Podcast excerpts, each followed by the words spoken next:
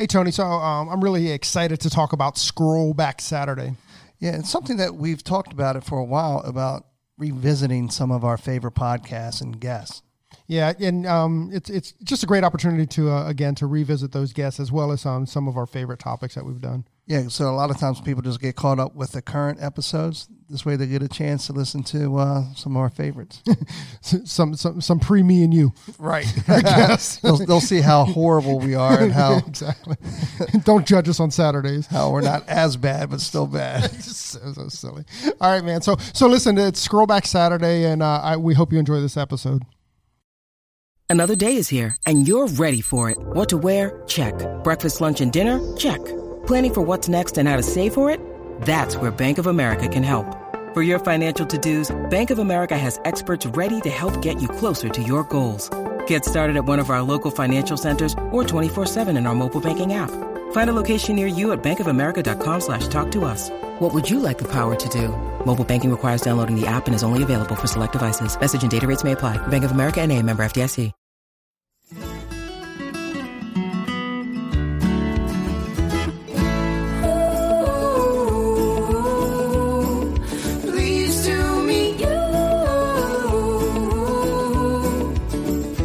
Hey, hey, welcome to your day off. My name is Corey. Of course, I'm sitting next to my bud, Tone. What's up, Tone? What's up, homie? This is uh this is a day that I think I've been waiting for for a while. Right, it's it's day two of premiere. Yep. It's day two of premiere, and we Yeah. uh, we had some great uh, great interviews yesterday. But uh, I'm super excited about right now. yeah, I mean the energy in the rooms already through These the roof, guys are are you know they, they have this cult following now. They're amazing. They're just blowing up, and uh, uh, they're awesome guys, man. Well, I, I, I'll tell you, you know, it's very, very easy to see, like if you if you're on Instagram, um, how like barbering has kind of exploded over. I mean, like the last 12 months has really been a huge impact um, fro- uh, on Instagram. You know, and you see so many barbering techniques, but you know, I guess it was three years ago or so um, on YouTube. I watched a video of, of these guys, and, and I was like, holy shit! Like barbering's back, right? Yeah. And, and and these guys just did it right. I mean, it, it was pretty awesome. Yeah, and, I, and I remember seeing these guys, uh, you know, about 18 months ago uh, at a club down in D.C. Uh, when they did uh, a, a show. And Yeah, yeah. When I was just we blown away. Yeah. that's that's pretty cool. You know what the best part about that was? uh, well, let's introduce them. Let's let's talk about them before we introduce them. So um, t- today we are very very proud to have the scumbags from Rotterdam, right? Who uh, who own the uh, the Reuzel company. But so Rob, one of the scumbags, probably the biggest scumbag out of both of them, wouldn't you say? Go with that. we'll see. But uh, he comes on stage and he's like, he's like, if you guys came to see a hair show, this is the worst hair show you're I, ever going to see. sorry, sorry, but I am the Yes, D Lane? and he is the V. So And the V is always covered in D, right? I think we're in. I think we're in. So no further I'm, ado. I'm sorry, listeners, okay. already, but everything that you hear, it's Corey's fault. It's Corey's So fault. that you know. Corey's fault. Ask his wife. Just ask his wife. Just ask his wife. I guess with no further You can ado. ask the rest of us too. Yeah, well, you know, we don't want to give Corey a, a Tony, hard time it's never your fault. because never Corey is giving himself a hard time. his his wife agrees. exactly. Well, with no further ado, I guess we can bring in Lane and Rob from the scum. Well, they again they're the scumbags. Schorem, haarsnijder en barbier in Rotterdam in Nederland. So, In English, that's just yeah the Ja, maar is scumbags. hallo- hallo- I know, I know, it's horrible. Welcome to the show, guys. Yeah, welcome all the way from you. Holland, right? thank Thank- you for having us. Thank you for uh, having us. Man, we, Tony, We've been big Thank fans. you for having us. Corey, not so much. Tony, thank you for having I was afraid Corey was going to mess this up. I know, maybe we should just get rid of Corey. I mean, I'm out. Where, where is your wife? I- I'm sure she's on Instagram right now She's at- yelling at us. I think she's at she's at my, my house complaining to my wife. you know, Corey, Corey's fault. Okay, let's get things started. Should we get started? What do you want to know? First of all, where are you guys from? We are from Rotterdam, a working class town in the Netherlands, Europe. and you have to understand that all of the Netherlands, if you go from the south to the east, is it the east? No, the north. The north, that takes you on a bad day three and a half hours. So that's the whole country. So that's grocery shopping for you guys. and in that three and a half hours, you will hear about 35 languages. Really? Because Really? we got all these dialects. It's a weird little country, man. Free drugs, blah blah blah. and uh, well, th- no, actually That's not why there's free. two legal, legal. We are working on free. We are working on free, guys. Tax dollars well Yeah, just adopt the American tax system. Oh, all walk on wooden shoes. And Yeah, and we eat tulips for breakfast. We eat them, yeah. And every sizes, every color, doesn't matter. Is there a difference between Holland and the Netherlands, or No, Uh, Holland yeah. and the Netherlands are pretty much the same. Well, if you want to get really precise, Holland is Is the west. part of- yeah. it's the west part of the Netherlands, but uh, we don't really think like that. For us, it's pretty much the same. it's, it's all the It's same? It's so small. It's like it, the country is what what Lane said. The furthest you can drive is from On a bad day, on that's a bad with day, traffic. Three and a half hours from north to south, and wha- I don't even know what it is from east to west. It's even shorter, and Yeah, we it's got like 18 hours, million uh, people living there.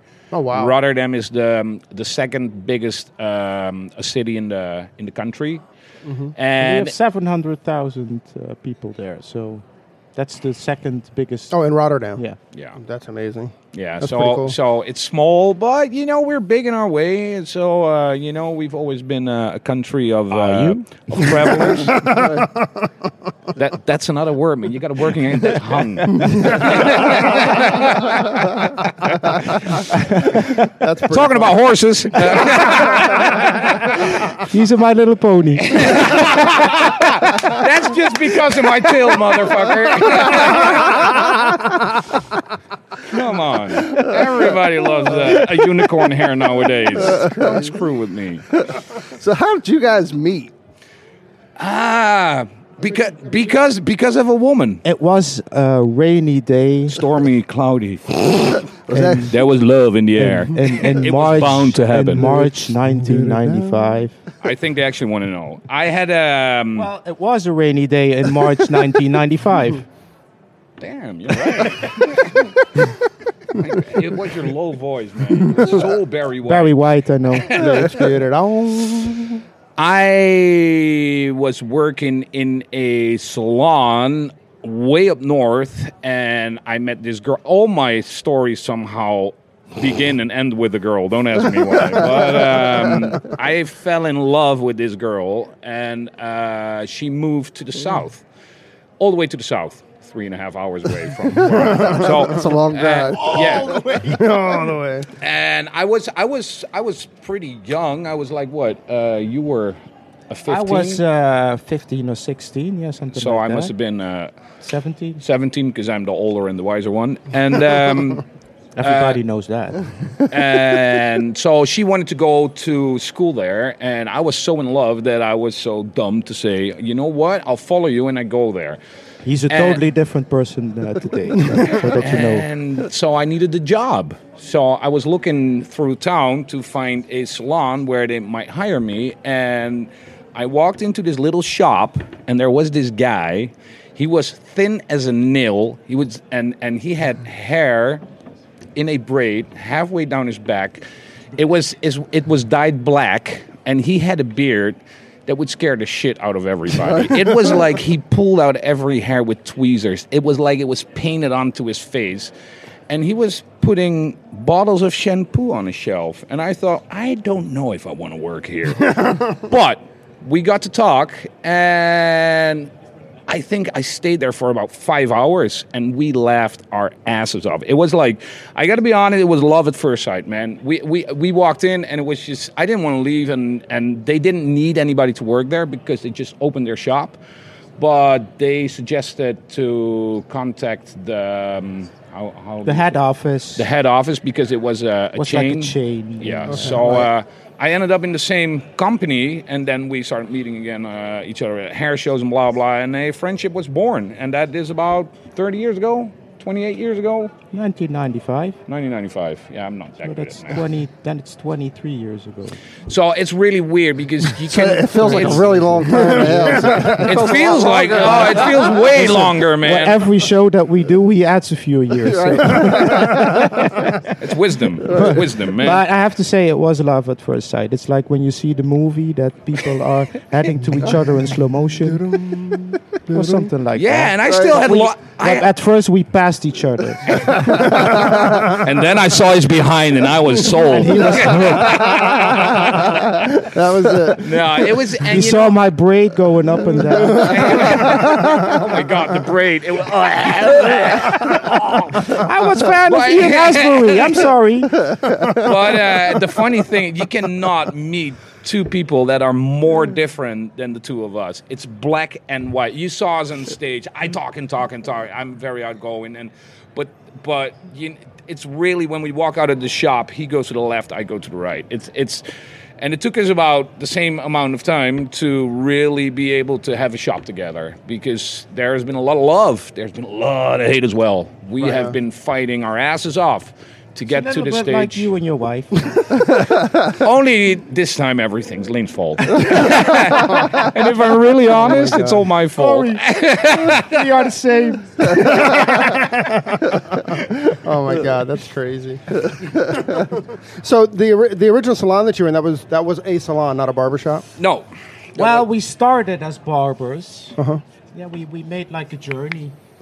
We started as barbers, but in that time, you couldn't just make money by, and I always make the mistake by doing men. So I'm Yeah, not right. going to make that I made a lot of money doing man.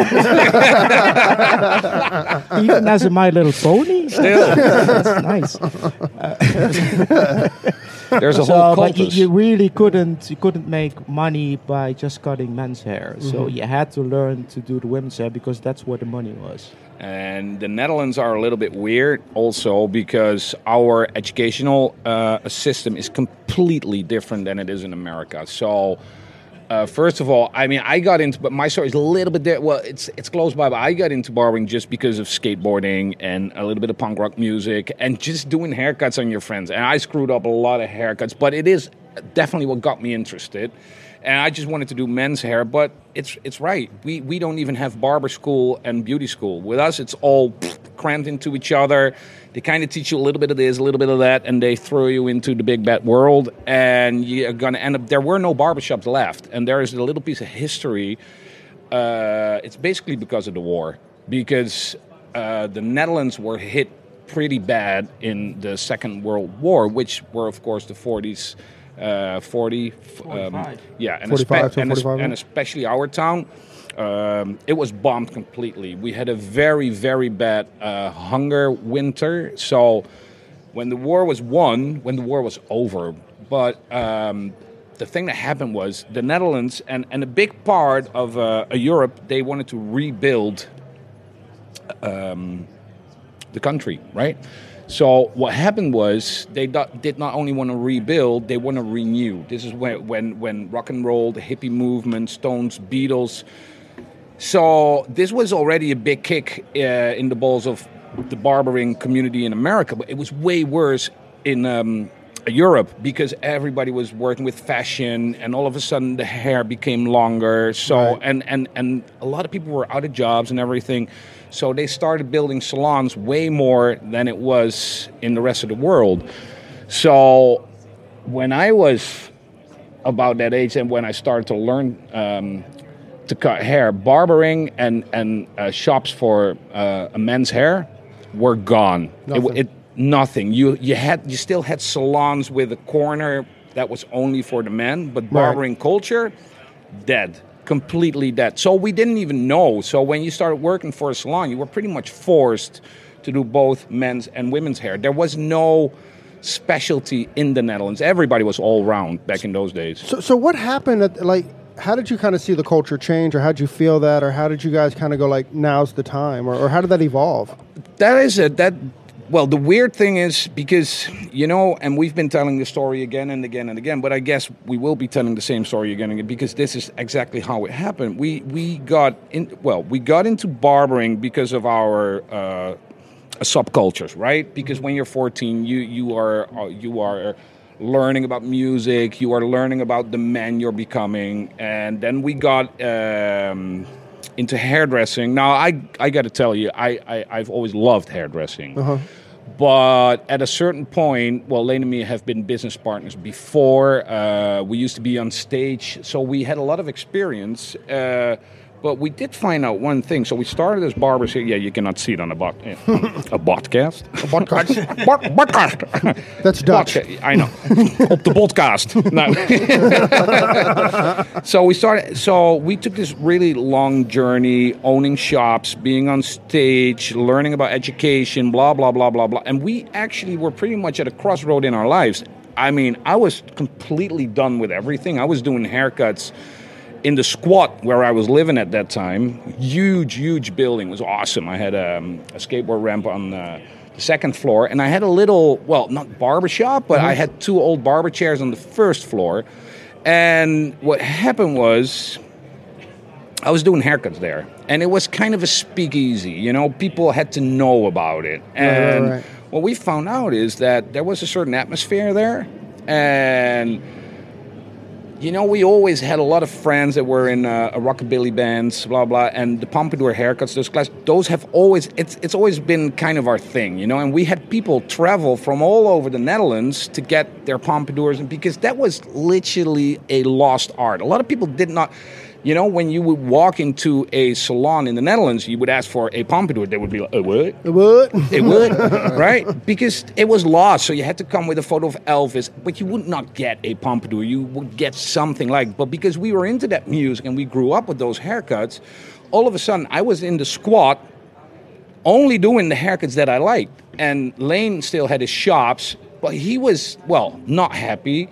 I was in my squat, not doing the most uh, healthy lifestyle at that point, and Drinking a lot of coffee. Yes, a lot of co- I, I did not sleep a lot. Back in the day. Well, the thing is, that that little place, all of a sudden, clients came earlier and they didn't leave. It became some some sort of. There was such a crazy atmosphere there, and we learned a lot about the psychology of the barbershop, not just being a place to get your hair cut, but especially to well, you know, a little uh, a sanctuary in a world gone crazy. Kind of like a, like a community center almost. almost like a community center. And there's actually been a lot of research. They call it the third place in um, this in society. And society has changed so much because people travel further for their work. Because back in the days, there were before cars or when everybody had a car, it was your community, and the barbershop was a spider in the web. You know, if you wanted to know about the latest. Uh, gossip or the best uh, a restaurant when you rode into town. It was a very important place, just like um, gas stations, right? It, w- it were places where you meet. This has all changed. These kind of places have gone because we don't need social spots anymore because everybody find their social connection on the internet. Yeah, yeah, but you know, it changed life for the good and the bad. We were talking about this a little bit earlier, but we that place became so special but you know i was living in a squat not paying rent. I wasn't paying taxes. And at a certain point there were coming so many people by i was like oh, okay i'm gonna get in trouble right? You know? But the thing was and we found out again about the psychology of the client lane would come by every day around five-ish because his shop was on the other side of the street and he would always bring beers. So these guys Friendship learned beer. Yeah, so these guys learned, like, oh man, uh, his friend brings beer. If I bring beer, I'm going to be the cool guy because that's how, how guys.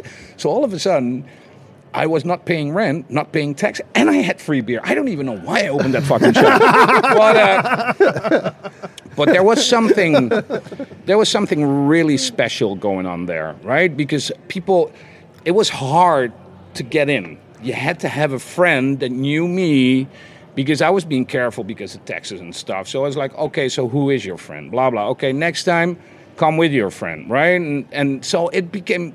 So it truly was like a speakeasy, right? I yeah, it truly it was, was. like, yeah, because it was. It, it was not legal, right? I was Right. not registered as a barber or whatever. And Lane and me, we are still entrepreneurs. So at a certain point, we were pretty much like, okay, how can we catch this feeling? And then we became talking about the old school barber shop. Then we looked at America and we stole every idea we ever got from you guys. But we're here and you're not in Rotterdam. but um, no, basically, we. I mean, I am definitely uh, more of the research guy. Lane is definitely the guy who takes action. Right? I'll be behind the internet.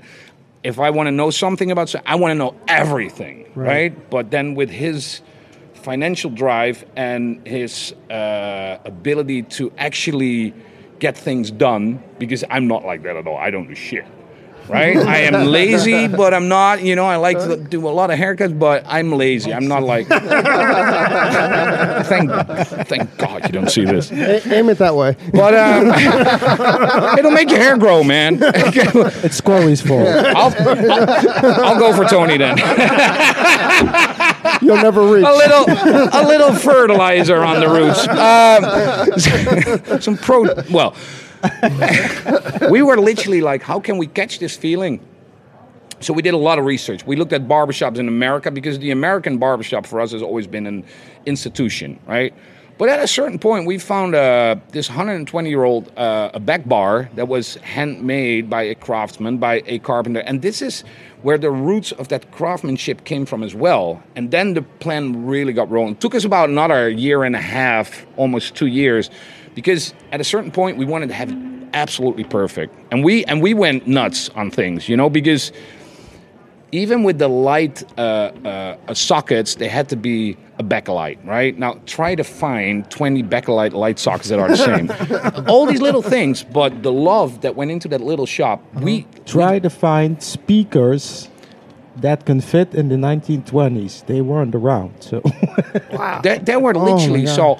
Plus, we spent we spent all the money that we we literally spent every last penny on that shop, and you got to imagine that this shop. I, I used to do the women's hair. I was pretty good at women's hair. I had a lot of clients that I kind of tried to get away from, but you know, there was literally out of hundred people. 99 people, friends, family, loved ones that, that we told we're going to open a shop, which basically is called Assholes. um, and it's going to be a and also that's Corey's fault. uh, it's going to be a men-only barbershop without appointments, which in 2011 was something nobody could ever think of. We're going to play the music we like because we are going to build the shop that we would want to go to, and I will get back to that. As you can tell, I have long answers, but um, the thing was, and we're only going to do four haircuts. Everybody told us that is the worst idea idea we have we we have ever heard. And and when you hear it like that, I can imagine. But we believed it. We completely believed in it. And in a certain way, we we were actually like, if nobody shows up, fuck it. We tried, but we're gonna build a shop around our personalities now. And and when we did this. We had no idea what was going to happen, right? All right, because I'm we slowing spent you all down. the money. I'm slowing you down. So no, So so I'm slowing him down. He's answered one question. so oh, that's not even the answer. He's getting to the answer. getting of to the the- that was the intro of the answer. Well, you got interrupted. Whose fault is it? Corey's Corey, I don't even remember the question. never your fault, Tony. Never ever. Never, never, ever, ever. We love you, Tony. But you know, you know what it also is because it was always meant. Uh, it was always our plan, but it, uh, to open a barber shop. But when we would be like 65 or something like that, to end your life to to the last few years, but because we were uh, we were both fed up with what we were doing, we had something like we're going to do it now. Why not now? Right, So like that- what's, what's holding you back, right? That's my really short answer. So, so when you guys find, and I, is this the same building that's in the uh, the the famous YouTube videos and stuff? Is it the yeah, that was the yeah. We started in a in a in a very uh, small shop, which was hard to find because we wanted to have a shop. We were living pretty close together, and the barber shop again is the spider in the web of the community. We knew everybody. We knew we know the people that work in the. Um, the office of the attorney next door, but we also know the people that walk on the streets and ask for a euro every morning. That is very, very important. You want to know what's going on in your neighborhood. So we Right. needed a shop in that neighborhood. For us, that is essential. We do not believe you can franchise a barbershop. But that's a whole other story. Um, the thing was, we finally found because a 1920s barbershop in a sh- in a city that was bombed by the Germans So only only new buildings. only new build. There was there there was just some old buildings left. So we finally found that beautiful little shop with all the windows, high and ceilings, blah blah blah. it was beautiful. And we were like, How, long, "This is how long did it take you to find that? long." Long time. Nah, even not that long. but we were looking. But I think it took us maybe six months because uh, um, because of my other shops. I was on lists for buildings. Right, and right, I would right. get like a lot of uh, buildings. Come check in. this out, right. And this was uh, just random. They contacted me, and I'm like, okay, wow, I was there, and we rented it the same day. You it knew, was you knew. it was perfect but the thing was since lane is the financial guy i am i'm this guy like oh i want it i want it i want it i want it It was expensive. and it was, but it was so expensive and then i was the guy that goes like no the, uh, the haircuts have to be cheaper than the salon. It's a barbershop blah blah. And then he was like rob do you realize how many people you have to cut every day just to pay the just to pay the rent? He and i was like wants to give people money when they hate so I really like to cut hair, yeah. But you know, and I was like, yeah, I'll work from ten till twelve every day. I don't care. I need it. I need it. I next want it. I want years. it. Yeah, but that was my mistake because he wanted to work those hours, but I wasn't aware that he would do two haircuts in those hours. He brought in thirty dollars that day. what a dick! I know you can't see his face, but even his face is like a dick. dick. What's up, V? Hey, shut up, dick face. With your dick breath. It's all Corey's fault. That's not Corey's fault. You can blame your parents for that one. His dick breath? okay, it's gonna be cut, cut, beep, beep, cut. Bye. you cannot cut this, Corey. I have the control of edit. Oh shit. So you get in, and, and, and, and Rob doesn't want to do many haircuts. So Oh no, he wants to, but he can't. I can. It's just It's- you know impossible. what? I for me doing a haircut that is like that is like the high. I, I don't even want to go there, but that's religion for me. You know what? If I did a haircut and it looks good, I find it hard to make the client leave the shop. I want to chop it off his head and I want to nail it to the wall. That haircut is mine, bitch. You ain't taking it home. it looks good. It- yeah, no, but really, I, I get lost, man. means that. Doing these shows on stage, making a haircut in that amount of time and talk. I talk quite a lot, and I cannot finish it perfectly. I hate that. It's got to be absolutely perfect, but. That is my OCD going on. I can't help myself. But he's right. I literally do like, yeah, well, one haircut an hour if on a good day. A really good day. But I don't care. I deserve the right to do that. When I started, I had to do five haircuts an hour. Yeah, my boss forced me to do five, and I learned a lot. Yeah, no, I learned a, women and men. Yeah, long hair, layers, everything. Twenty minutes. Next, that's how I started. Is that And blow then- dry too? No, no, no, no, no. That was just like wet cut, go. You know, and then So 20 minutes times five, that's a 100 minutes. That's not an hour. It's a little over an hour and a half. 12 minute haircut. Come on, you are the math guy. We all we all realize it now. Do you have to be a dick again? God What's damn. up, V? No, but that's that's how I st- and and you know, but then I changed because that was just my first job. I needed the job, blah blah blah. But then I got to another shop, and slowly, and especially with women's hair bobs and blah blah, and, then I discovered about Vidal Sassoon, and and and then it really, you know, I got really into it, and and if I see a perfect haircut, women's hair, men's hair, I don't know, man. I know how hard it is, so I appreciate it, and I just cannot stop before it's perfect to my wishes. I just can't do it, and it's weird because he does a haircut that's twice as good in about one fifth of the oh, time. Stop. But I don't care, man. You're a perfectionist. Yeah, I don't care. It's got to be exactly as it is in my head, you know. And I don't care if it's because everybody in our shop, um, a haircut is uh, thirty-five euros or thirty-six. I don't know. Everybody doesn't matter if you got thirty years experience or a year. You know, I don't even think you. Get, I mean, I find it. I find it super hard to put a price on a haircut. Do you right? guys, I mean, so you open up the shop and then you had a line down the street. yeah, it was. It was horrible. We didn't even think about clients when we opened the shop. We just opened the shop that we would like to go to. So when we opened the shop, the day that we opened, we realized, oh man, we have to cut clients as well. that was not the plan. Right.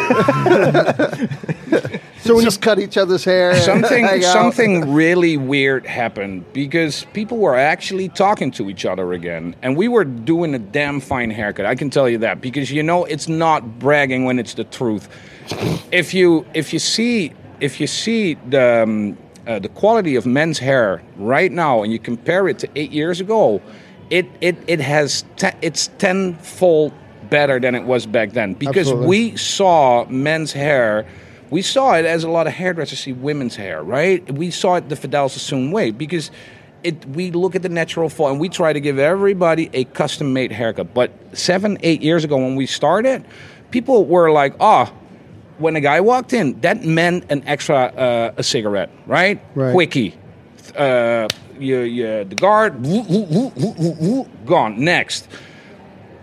but we were throwing out these haircuts and and and we literally and i'm just talking about our town i'm not gonna say blah blah blah but we we definitely changed the look in our town and all of a sudden people were talking about that and then there was the music and the free beer and you know uh, the playboy uh, cutouts in the in the toilet it was just like but the most important thing is we loved that shop so much. Every nail in that wall we hammered in ourselves. So you walked into the shop you had these two guys that were that were living in the ultimate man cave built the way we wanted it right? So you felt that. And then that energy got into the clients somehow. So they felt it.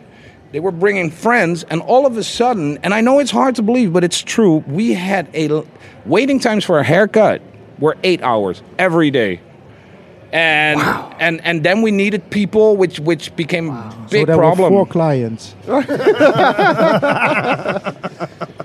So what? So, I hope everybody realizes how big a dick Leen really is.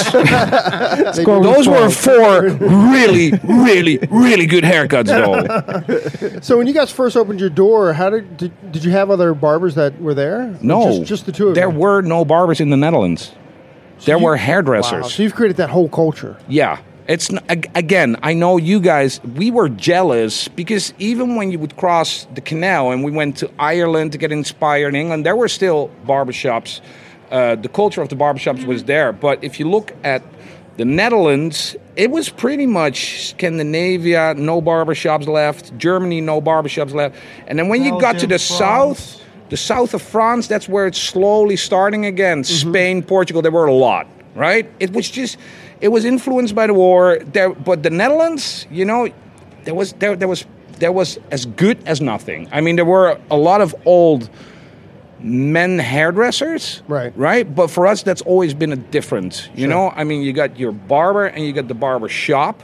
And then you got people who cut men's hair. It's all different. I'm not uh, putting anything down. Don't get me wrong. Because, but for us, when we opened that shop, we said no bullshit, haircuts and shaves, and that's all you're gonna get, right? Not even uh, because nowadays, you know, there is there's so much happening in salons, and there's facials, and there is hand stuff or nails or Right. right. People get lost. We were like, we cut away all the bullshit, haircuts and shave, and if it's not on the poster, we don't do it.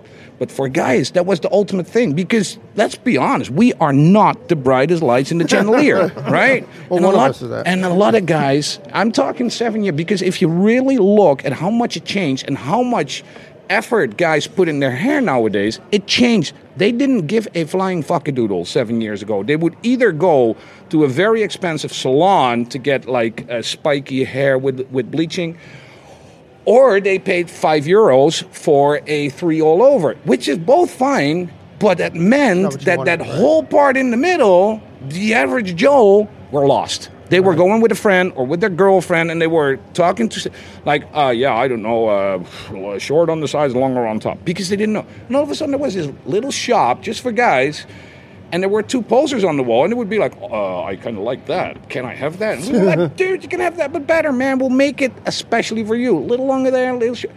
It was, it worked because it was so simple, and that's what the barbershop is. It's simple. All the shit's cut away. Right. Come in, man. How you doing? Want a beverage? Sit down. What can I do for you?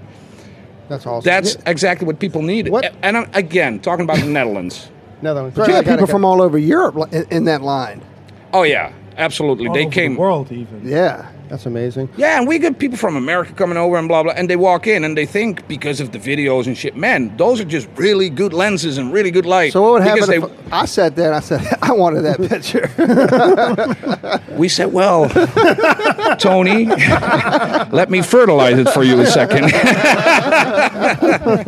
I would say, well, Tony, it's Corey's fault. you can't have that. it is, it is Corey's fault. So what? Um, If you do this guy for 30 years, that's, that's the hey, dude, result. I've known him for only 23. Touche.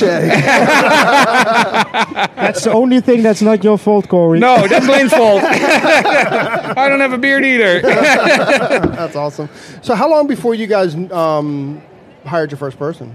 Like how long did that take, or how long did you know, or we point- knew we needed people within three months, but again, there were no barbers, and we needed an apprentice. And okay, this is quite a long answer. You want to? I'll try to. I'll, You give I'm the going to lunch. I'm going to take a little piss. dick. So, no, I'll try to do the short version because the thing was we had no barbers, right? In the Netherlands, it was hard. I mean, you had all rounders, and we were definitely putting ads out there, but there were still a lot of people that were like, "I'm a barbershop," and they didn't really want to work there or something. I don't know, but we definitely needed an apprentice because what we did not think about when we opened that shop, we wanted to do haircuts and stuff, but when you own a barbershop, you have to make sure there's coffee, clean towels, uh, right. You have to give the people a beverage. You have to change music. Blah blah blah blah. blah. You need an apprentice. So we put an ad on Facebook, blah blah, and well, some people reacted, but not the right people. So Leen and me did what we always do when we have to solve a problem. We went to a bar, got drunk. now, now, in that bar, there was this guy, and we knew him from before, a skateboarding little street rat, right? And Right. it was just one of those guys, you know him, right? Hustling. And he was walking there because he was working in that bar to take the empty glasses. But we saw that this guy was, people were putting money in his pocket and he was giving like little envelopes to these people. I don't know what he was doing. but I knew one thing this guy is going to sell a lot of pomades, right? and this might sound funny, but in a way, this guy was like, um, he was so interactive with everybody. He had a joke for everybody. He was just he was the clown in the circus, right? And that circus was a bar. But we were running a circus too, and we needed a clown like that. So we were like, you know what? That's the guy. That is the guy we need. He grew up on the street. I mean, he's a little foul mouthed and he's always trying to, to do little scams and everything. So we took him apart. We said, look, you want to work at our place? And he was in a bad spot at that time, right? Doing drugs. Do, it, it- he was in a bad spot. So we made it very clear. We said, look, you are there at 10, you leave at 6. Between those hours, you are sober. If you come too late, you're fired. But we will teach you this job. And first he was like, hair, I don't want to be a hairdresser. I said, no, no, no, no, no, no, no. You're going to be a barber. But think about this, right? Once you've mastered this, you can throw your clippers and your scissors in your backpack. You can travel the world, and you will never, ever be without money, or food, or weed, or a place to sleep. Because all you got to do is hang a sign on a tree free haircuts for food. We'll cut for. And that, that, that, that did the trick to that guy. He was like, hmm. shit. And that and that's craftsmanship. And this guy started working for us, and that was he's still working for us. And it changed his life. that yeah, because he was a garbage man and he was just screwing up his life. And we were like, you he know was what? living behind somebody's couch, not even on the couch. He did. behind the couch. he didn't have a house or whatever. But what we found out that this guy, and especially with the clients that came in, he knew about the interaction with other guys. That's a thing, you know. But he was charming. He was funny, right? And he was very willing to learn because we were like, you bring your models on Monday and Tuesday, and we will teach you. And we hammered it in, and he became. First of all, he became a great barber, but it taught us that you know what? If you want to have good barbers, you got to get kids from the street that know that know how the world works. So after that, we got a guy from prison. and we were literally, when he came out, standing in front of the prison with our car. He came out with two bags, and we are like, hey, we heard about you. Because he was doing haircuts in prison. We, we heard about you. You can work at our place if you don't fuck up. And he did not fuck up. One of the best barbers we ever had. Wow. Yeah, because That's he was amazing. happy with his job. He didn't murder anybody at all. it, was, it was just for fireworks. so- Still a good story. no, but this, no, but barbering is a It was. very barbering is a very social job, right? And Right. Since since the beginning of time, the barber knew about what was going on in the city, in the town, and not just at the peak of the town. He knew about the underground. He knew about the average Joe. For us, that has always been one of the most important things of that shop. And what we created in Rotterdam was a shop where everybody was welcome. We had Hell's Angels walking in, all tough and shit, and they and they found out within five minutes it was not going to work there. If you were the mayor or or or it, everybody was, and within a couple of minutes, everybody would be talking. Nobody gave a fuck how much you made in a month or whatever. For me, that's always been the true spirit of the barbershop. That's that's awesome. True bonding, true true male bonding, right? I mean, no Yeah. where you from. Yeah, and that is all because it's a place where where there is no competition, right? There is no competition. Everybody walks in for the same thing. You want a haircut, right? And that's a trivial thing because when you go to the salon and you're there is this lady next to you who's getting her hair done with all the foils and shit. You're kind of lost, right? It, it and and we personally think that especially nowadays, you know, it it men and women are not the same. It's good to have a place to be amongst Thank God. peers. No, exactly. but yeah, but there is a lot of talk about it right now, right? Right. So you got to watch your words and shit. But it's not always good to watch your words because, you know, sometimes you need a place. And back in the 50s, the hair salon and the barbershop were usually under the same roof with the hallway between it, usually owned by this by and the barber and the the hair the hairdresser were usually a pair, right? And sometimes when you're in when you're getting your haircut, you're not at your coolest. But when you get your hair done as a lady and you got all the rollers in your hair because you got a big date that night and you're under the heater, especially back in those days, you were sweating and your makeup was coming. You do not want Prince Charming to walk in, right? Some things it it, it Right. worked. It worked for us, right? Uh, yeah, and I. I remember a story uh, you guys told on stage in DC.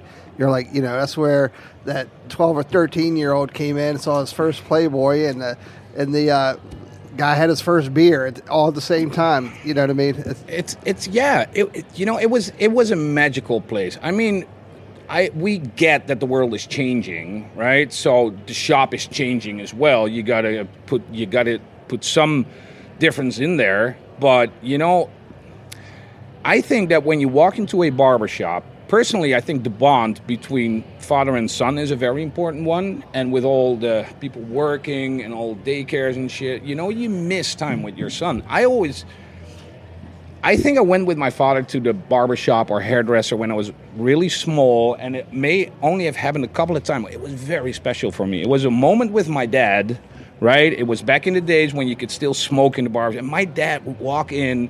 My dad was respected in that town because everybody knew him. He was a smart guy, had a really good job, blah blah, and he came there every two or three weeks. So it was his his first name. And I was the little boy there. I will never forget because when you walked in, there were other guys. You, you smelled cigarettes, tobacco. It was a certain smell. And fragrances and smells, those are where your where the memories, you know, you always when you smell something, you get a memory. It's the same with music, right? You will never forget the song when you first kissed your girl or whatever, blah blah. Right? Fragrances are very important too. And I think when you walked into that barber shop, somehow memories just came back, you know? And it's important to have that when when you're that small and you're insecure and especially when you're growing up, you got to learn how to act amongst each other. And the barbershop always used to be a very special place for that, right? Because normally, and I'm talking a long time ago, you know, if there was a kid, there was an unwritten rule that the kid would go first, always, till the day that you would stand up and an older guy would go like, "Ho ho, it's my turn." And for that kid, it would be a turning moment in his life. He was not a little kid anymore. He was one of the men. Do not underestimate that stuff, right? It's, Right. it's gone, but Right. it's really important. that's awesome. I never thought about that actually. So, how long did you guys have the shop before uh, this uh, hurricane uh, came about? This Reuzel hurricane. Well, we we we started um, when we started the hot shop. Yeah, it's hot here. huh? Oh, when we started the shop, we, we there were also there were no like barbershop products available in the Netherlands, so we were ordering stuff from the U.S. from all kinds of little companies and stuff like that.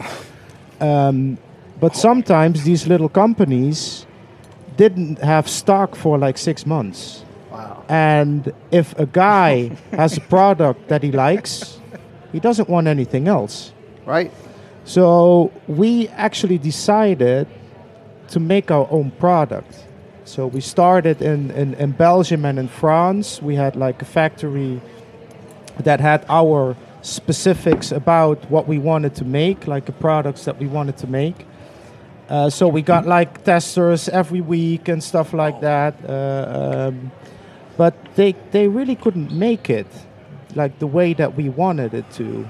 And in the meanwhile, we were making like uh, a can, and we had the name of Reuzel, which was in, uh, invented at the same the same evening that we uh, uh, that we came up with the name of Schorem.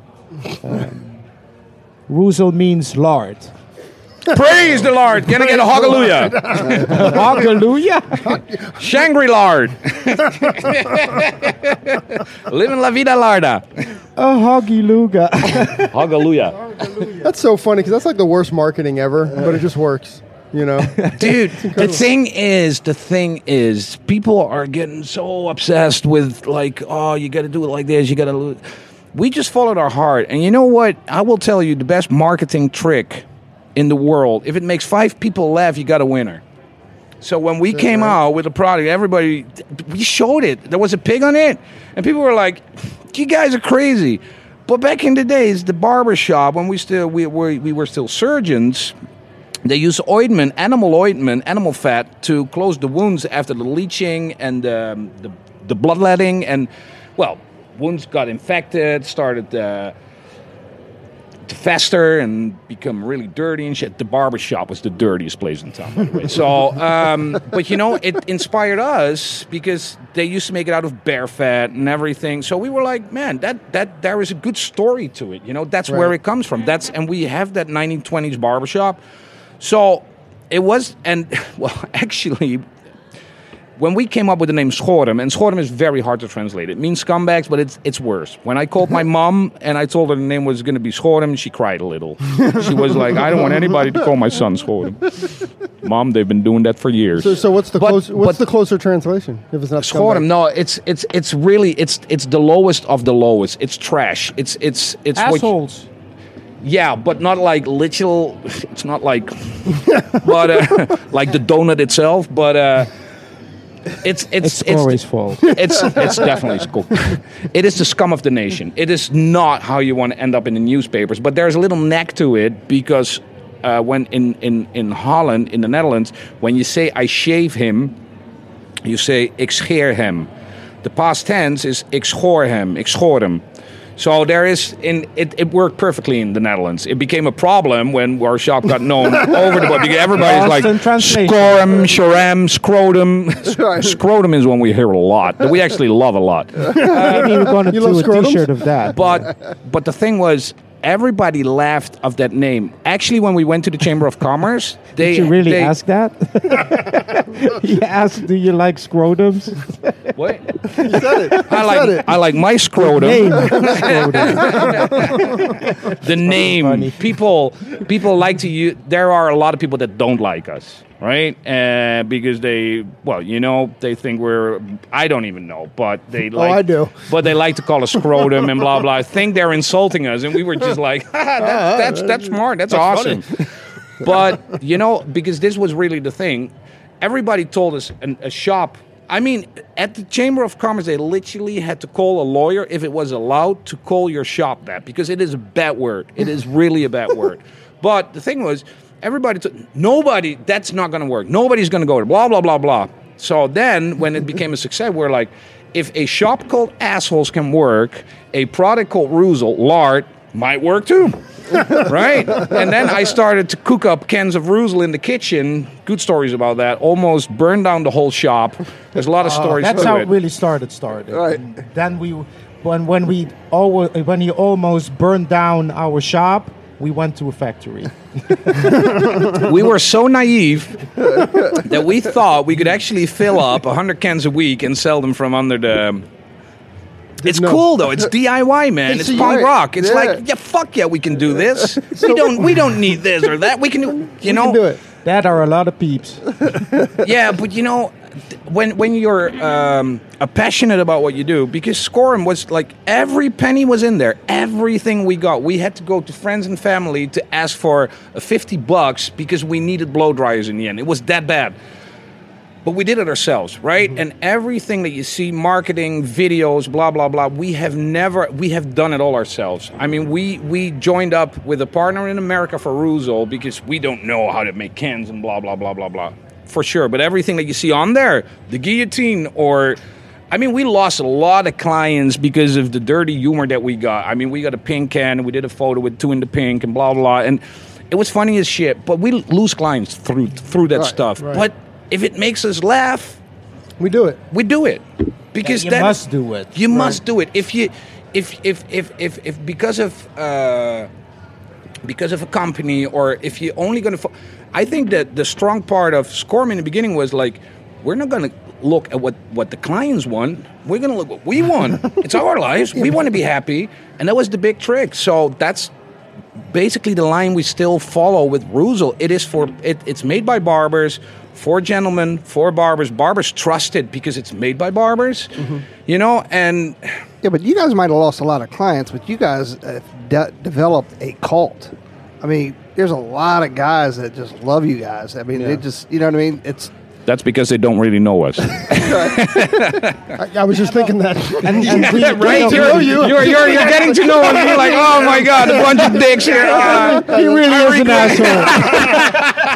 hey, so so so on that, you said Schorem worked, so you had to go with Reuzel because that was going to work. So so Leen, how did he? Get, how did uh, Rob get the name Bertus? Oh, fuck off. now I'm gone. This really is your fault, Corey. I hate you, Corey. Well, Bertus means hung like a horse. and I just go. and I don't want everybody to know this, but uh, and I did definitely not give him that name. Well, who gave him that name? Hung like a horse? I would never give him that name, My Little Pony. yeah, that, that, that, that would have been a way better name, isn't it? hung like a pony. hung like a hamster. A vegetarian bloody butcher. Yeah, I next to me. I know. I, I'm a vegetarian. I make a product with a pig on it, and I. Well, we're not going to talk about Bertus. he's a vegetarian too. Yeah. Oh, it's your fault, It's- Corey. It's Corey's fault. So we're not going to get the story. no, it's a stupid story. It is a stupid story. It's not even funny. Everybody was cheering. Really? Everybody was cheering. That dude was. Oh yeah. is no. that everybody? it is it is it is a sh- it's, it's really not that funny but but the funny part of it is i hate that name. I hate it i hate it i hate it i hate it. My name That's is the rob. funny part of it that I like. that is the funny part but it sounded really good because well i don't want to get too deep in it. Schorem is an is an old dutch name. It's it's it's a word that our grandparents would have used. Leen and Bertus are not our names. His name is leon. I'm rob robert robert jan actually but um that didn't sound good for that shop. So it became Leen, which is a very old Dutch name, like Schorem and Bertus, because of Rob Bird. But we thought Rob, Robert, Maybe- Robertus, Bertus. maybe Leen, 25 Leendert. people will know. But then all of a sudden, we were in this Dutch TV show that was watched by a million and a half people. And this, the guy that presents program, so Bertus, and I'm like, damn, It- this is it's not. his life all- mission to get rid of that name. And all of a it's sudden- my life's mission to keep to let him keep that name. to keep the legend alive. Or all of a sudden, I was walking through town, you know, and people go like "Birders," and I was like, "Oh shit!" It is funny, Corey. It is- it is a funny It is story. a cow's name. This is how you would call a cow. It is. I know. a female cow. That, So, so he that is literally said that is was hung not. like a no, female no. It's a bull's name. It's a bull's name. A big bull. A muscly bull. Go fuck you guys. I want to go. I want to go to the booth. Oh yeah, that's the best. so before you admitted that you were hung like a cow, um, you talked about uh, you're in A cow is always female, isn't it? God damn, you got cows and steers, right? I'm lost. I don't Oh want to talk about that's it the best. So, did you guys produce the uh, the the two things? Did you guys produce the video that we've all seen on YouTube? One and two. Was that just when you guys went catastrophic? Which which which video are we talking about? The razor faded Uh, pompadour? No, no. The one that I've seen was the one with the really cool music in the background, and um, you guys walking in, and all the guys in front of the uh, in front of the barber shop, and they're Huge line out the door. Like Ah, which one is What that? I really don't. We have Here's so the best line video. from it. They just know that they get a goddamn good haircut. Yeah. that's every day, right? We produce so many videos over. We, we, we, yeah, we actually years. love making videos, but I think I know which one this was. This was part of the, the document. No, this Or- is part of the documentary that was on the DVD. Yeah, yeah, that's that's on the DVD. That's one of the Ah, extras on the Yeah, edu- okay. educational DVD that we did. We actually make that with a with an American party. Okay. Yeah. And it, the, that later wa- was going to be our partner in Reuzel. Mm-hmm. Yeah. so it is this partner. It's Yeah, your yeah, yeah, partner? absolutely. Oh, okay. Yeah. Awesome, awesome, awesome. So how did that relationship come about? like how'd they find you, or how'd you find them, or Well, they, they found us. They did They find found us. They did find. Okay, I'm gonna do the short version. It is a pretty pretty good story. I'm going to lunch. Yeah, I know. we got an email uh, from a certain gentleman in America, a very known gentleman in uh, in the barbering business, maybe one of the biggest. Um, but we got it from his assistant. Now, I'm going to be honest. I had no idea who the guy was. So, and we got a lot of emails asking us to take photos in the shop. It's a very photogenetic shop. It is. Right. The lighting is perfect. You got all the old stuff, and you got the guys in the jackets. Blah blah. Okay, so this guy was really bothering us at a certain point because I got about a hundred thousand emails. So my boss wants to take photos of the shop, and we're like, "Yeah, cool, man. He can come over." Then it was like my photos wanted. Uh, my boss wants to take photos of the clients. I was like, "Yeah, sure, man. If you ask them politely, I'm Right. sure they." Okay, so my boss wants to take photos of these clients, and and then when I well, when we got a little bit annoyed, well, I was taking care of those emails, so I was getting really annoyed, and was to him like, this, I don't know who this guy is, but uh, he thinks, whoa, whoa, whoa, whoa. That got worse. so at a certain point, they were coming over, and basically we told uh, the guy when he came, like, because he came in and they rented a studio, and then that's when I flipped. I was like, dude, you cannot rent a studio. We are not a salon. We are not going to take our clients in. The magic is in here. So you take your photos in here. If you don't like it, you can bugger off back to Chicago. He was kind of shocked, but he did it anyway. And at that point, we Googled the guy. And we found out that it was pretty much the most famous barber in the whole wide world and one of the most famous photographers in the whole wide world. Now, you can do the math, but um, so we were literally sitting behind the laptop. The guy was downstairs, and we were like, "Oh shit! We just told the world's most famous barber to screw off back to Chicago." but somehow that was the beginning of a beautiful friendship because he really respected what we were doing because we were so about the hair and everything. And then we had a great dinner. We talked. He turned out to be a, a friend of my hero, Vidal Sassoon. So I was just like, I, I was not showing it. You know, I was being cool and, uh, and everything, but inside. I was Prince. No, no, that that's one from Keon. I just stole a, a Keon joke Washington. from Gotta love the guy. Keon Washington. All the love for that joke goes to you, man.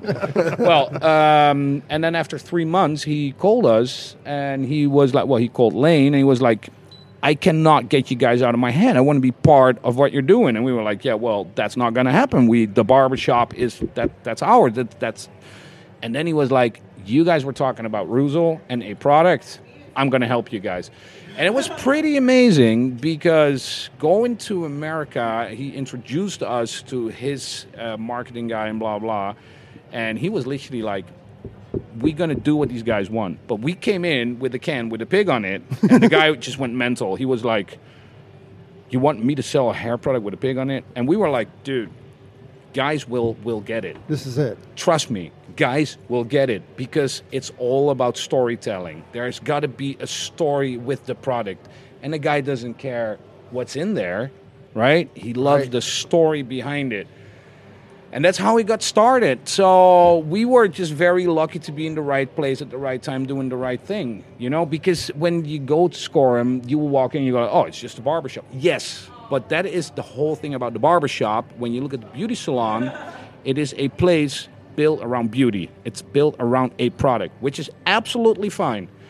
A barber, a traditional barbershop is built barber shop around the barber. So I think the success of a barbershop is stay as close to who you are and you will get your kind of clients in there, right? Wow. and that's Right. with the product it's the same thing. If it feels good, you know, because we come up with with thousands of ideas and people see us be successful with a lot of things, but mm-hmm. That's really not important because of the hundred things that we try, only one works, right? But you should not give up if, if the first thing doesn't work. We can make videos. We do like 20 videos, and there's only going to be one that's going to be watched like It's like a photo shoot, right? yeah, but you you know, take 100 shots and- making making the video is so much fun. Make 20 videos. Who ca- because now everybody's about likes or success. No, we had success with some stuff because it was fun to make. But still, every T-shirt. Have you seen the T-shirt, the Anna Wynn tour? Man, nobody liked that shirt, but we thought it was awesome. You know, because with the bu- it's it's a joke and it's funny for us. Well, you so think we, it's awesome because you have hair in that shirt. right? Corey is a dick. but no, but but you gotta. This is this is this is so important, right? If if if if you change, because that is the hardest thing for us every once in a while because you got to be 100% behind your product whether it's a haircut or art or photography video. You have to stay you have to believe in it. If you're gonna do a video that's been watched 8 million times and then you think you got the formula and you're gonna do the same thing over and over again you're gonna get bored man. So and that's the same with Reuzel. we just get together and we think and if it feels good because we did a calendar which was absolutely ridiculous right, Uh, Right. we we we were being uh, a pinups it horrible but we made that thing and we laughed so hard that day. That was team building. And then we were handing them out to people and we were raising uh, uh, uh, um, uh, money, Money, yeah. for cancer with it, you know. So we made just fools out of ourselves. But it was funny because the year before we had a beautiful pinup. So all these guys that had that one, they were really excited when they got the envelope, and then they opened it and they saw half naked barbers from Schorem, and we were, and everybody's like, I'm not gonna. We thought it was hilarious. Champagne glasses and stuff like that. See, so if we had That's that, the best. so if we had that laugh, it's It good. was worth it. Yeah, and that I really think that our product is based upon that, man, because we have so much fun making all this stupid shit. It's a blast, you know. And sometimes we come up with stuff, and then okay, so then we we we we, we get red lights as well. They're like, guys, no, you can't do this. And we're like, oh, really? but you know, and it's okay. But It's okay. but you got to stick to your beliefs, right? With everything that you do, and and then you'll be fine. So when you guys were upstairs on googling the guy from downstairs, did you realize, or obviously you didn't? Did you have any idea that your lives would change so much that you guys are going to be traveling the world with Reuzel? No, I think if you if you calculate that, it won't happen. Right? You just riding. Just, yeah, Just roll it's, it. everything that we do is organically. It's not like thought out or stuff like that. Uh, and and plus it comes i mean it came really fast the first time we went on tour was to canada so we went there and we had absolutely no idea well you guys seen the show it's still we have no idea what we're doing i mean it's chaos it's not your typical hair show but that's the thing that we wanted to do we wanted to bring the barbershop to the stage so we went to Canada. We literally thought it was going to be like a gym hole with uh, a couple of uh, a folding chairs, Chairs, right. and us doing uh, a haircut on stage and blah blah blah blah. So when we got to Canada, first night, true story, and we will never forget this. We we drive up, and we pass a venue with a line outside. Nice girls, green hair, blah blah. We literally say to the driver, "Wow." Is there a band playing tonight? Can we- so, so can we go there afterwards? And the guy looks, at, and he was like, "I'm pretty sure this is for you guys." So we were nervous as shit. We walked in, we are like, "What?" We, because Four hundred Canadian women drinking. Drunk. Can No. you imagine that? But but it That was was like fun. yeah, but then we see you're on Facebook, you are doing your clients at home, you know, giving them haircuts and stuff, and you see that people like you from other countries. But you, we had absolutely, we did not realize even even a little bit that it was that big. So that first tour. We, we thought this is only going to happen once. They're going to find out we're frauds and, and that is all smoke and uh, uh, uh, mirrors, you know. So we tried to drink ourselves to death on that tour. We And then- almost succeeded. and then a month later, we had to go to Australia, and we were like, okay, so this is weird, right? And now we cleaned up our act a little bit because otherwise we would literally die. But you know, it is super fun. And back in those days, there were th- there were not as many hair shows and expos and stuff, and barbering was still really small. So it was just it was just amazing, and uh, I mean this whole story about uh, a success and blah blah. It, it, it's all great, but we would have done it anyway.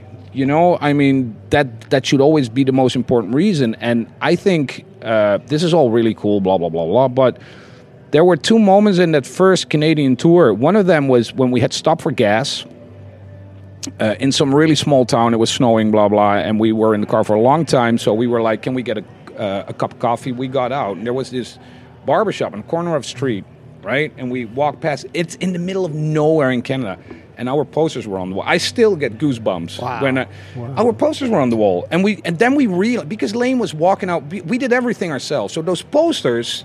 He had a custom made backpack. It looked like absolute shit because every day he had to go to the post office. We did it by hand. We did not have a center that would send him out. No, he would go there. They hated him at the post office with all those tubes. and I hated the posters. Oh yeah, and they went through the world. But then you, there was this. That, that was a one man shop, and our posters were there, and we were just like.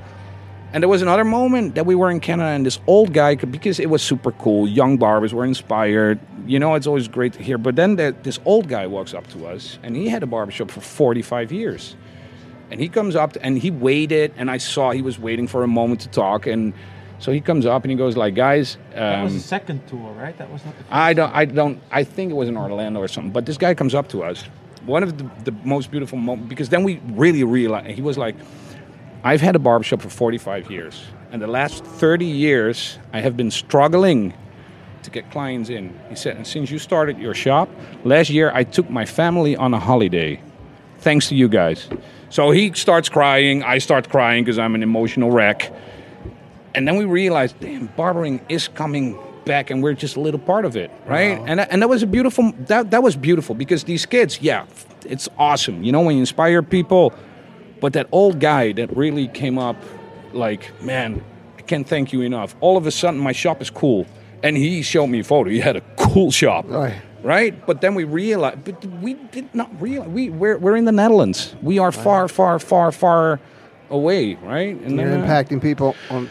well, yeah, because yeah, well, you don't realize it. We were just doing haircuts. We were following our guts, and that's what we tell everybody. We have done nothing special. We were just very lucky to do it in the right place at the right time. And what was really smart, and we didn't realize that too, is that we only did those couple of haircuts because that might sound as the worst business plan in the world.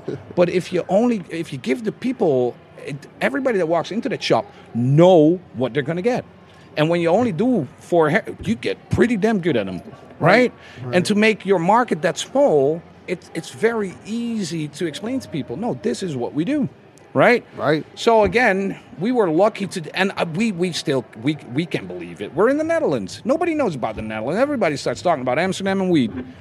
but there's so much more, Everybody thinks that Amsterdam is a country. right? So we were just, I think we were just lucky, man, and um, and we worked our asses off.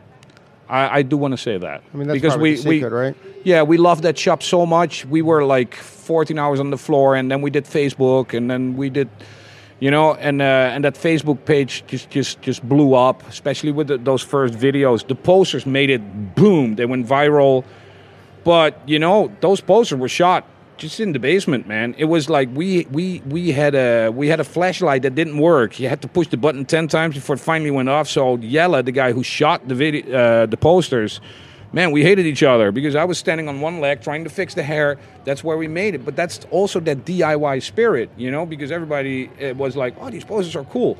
Well, you know why they're cool? Because they're real people with real haircuts, and we did not know how to use Photoshop back in those days. so there are little fuck ups in the fades and everything. I think that's why people bought them. They were like, man, this shit is real. And a barber could actually, if a client went like, Sir, can I have that haircut? The barber would go like, dude, you can get that, but way better. yeah, but that is the magic. Real haircuts on real people. No perfect boys with brick jawlines and stuff, right? It were Right. just clients. If somebody got a cool flat top, we literally told him, "Can we take a photo? It's going to be on a poster." And then we we we had absolute we made those posters for our shop so the clients could go like this. Hey, I want that one, And then yeah. smart guy here was like, "Hey, you know what? Let's sell them." And yeah, well, that worked out. They're they're they're they're around the world. Yeah. But that was not like, oh, let's make a poster and sell uh, thousands of. No, it was like, let's make a poster to make it easier for the clients to explain what they want. So everything just seems to to work out. You're right. Yeah. I'm gonna I'm gonna Yeah. blame the smart guy for that. No, but you gotta, you know what? You gotta do shit That's, because you can. the most important. you, you can open your shop and do your and, and take care of your clients and close your shop and be the best barber in the world, the happiest barber. If you're happy with that, I envy you because your life is settled out and everything, you know. And if it makes you happy, that's the most important thing. You can take care of your uh, family, you can take care of yourself. It's the most important thing. But if you got a certain creative drive, you got to get that shit out. And we literally have so much fun making all this stuff. And man, there is a lot of stuff we made nobody wanted. It's rotting away, but it doesn't matter because we made it. We had fun making it. Yeah. It's about you too. Yeah. That's awesome. Awesome. That's that that that, that was uh, it's pretty amazing. Corey, Oh, they- they are- Corey is they- gone. Uh, he Yeah. doesn't know what to say. don't anymore. They're out of words. Edit, edit, edit. the edit. Right. It's, Cor- it's Corey's fault. Always. That's, that's amazing. Well, gentlemen, thank you very much for joining us. Um, This- oh, you have a question for Leen? Don't don't. let's not let Rob answer that. Okay, okay. I what, what's the button again? Tony has like question marks written all over Yeah, him, I'm so like, he really does not know what to ask. I, I, Back to yeah, you, I'm Corey. lost. Uh, Back to me. It's Corey's fault, isn't it? yeah. Hey, Leen. What's up, Corey? What's up, buddy? nice to meet you. We finally get a word in. hey, uh, what are you obsessed with? At this moment, with the color blue. I'm so obsessed with the color I color love blue. the color blue. Oh, man. That's awesome. hey, Rob.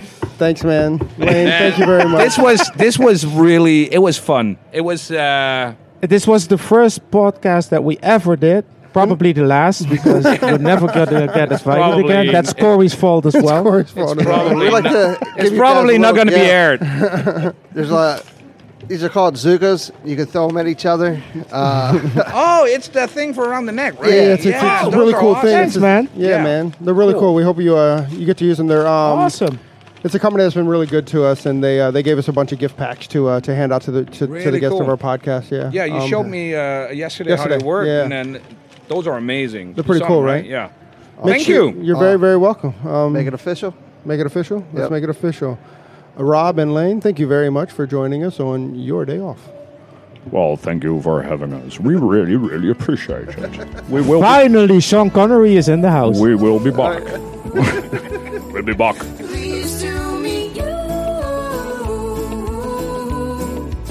Hey, hey, so there it is. Hey, this is a message that um, we've been trying to bring, I don't know, for the last couple months, actually, since we started the podcast. Hey, so if you like the podcast or if you find that it's useful, please, please, please leave us a review, a five star review on iTunes. Um, leave us a rating and a review. But if you don't like it, forget about it. yeah, totally forget about this message. We also want to thank Sarah and Blaine from Pretty Gritty. Uh, Sarah and Blaine, they are a band out of uh, Portland, Oregon, and we just want to thank them very much for allowing us to use their song "Pleased to Meet You" on our podcast. Um, that's cool. I think you can find. Actually, you can. You can find their music on um, on iTunes. Peace and hair grease.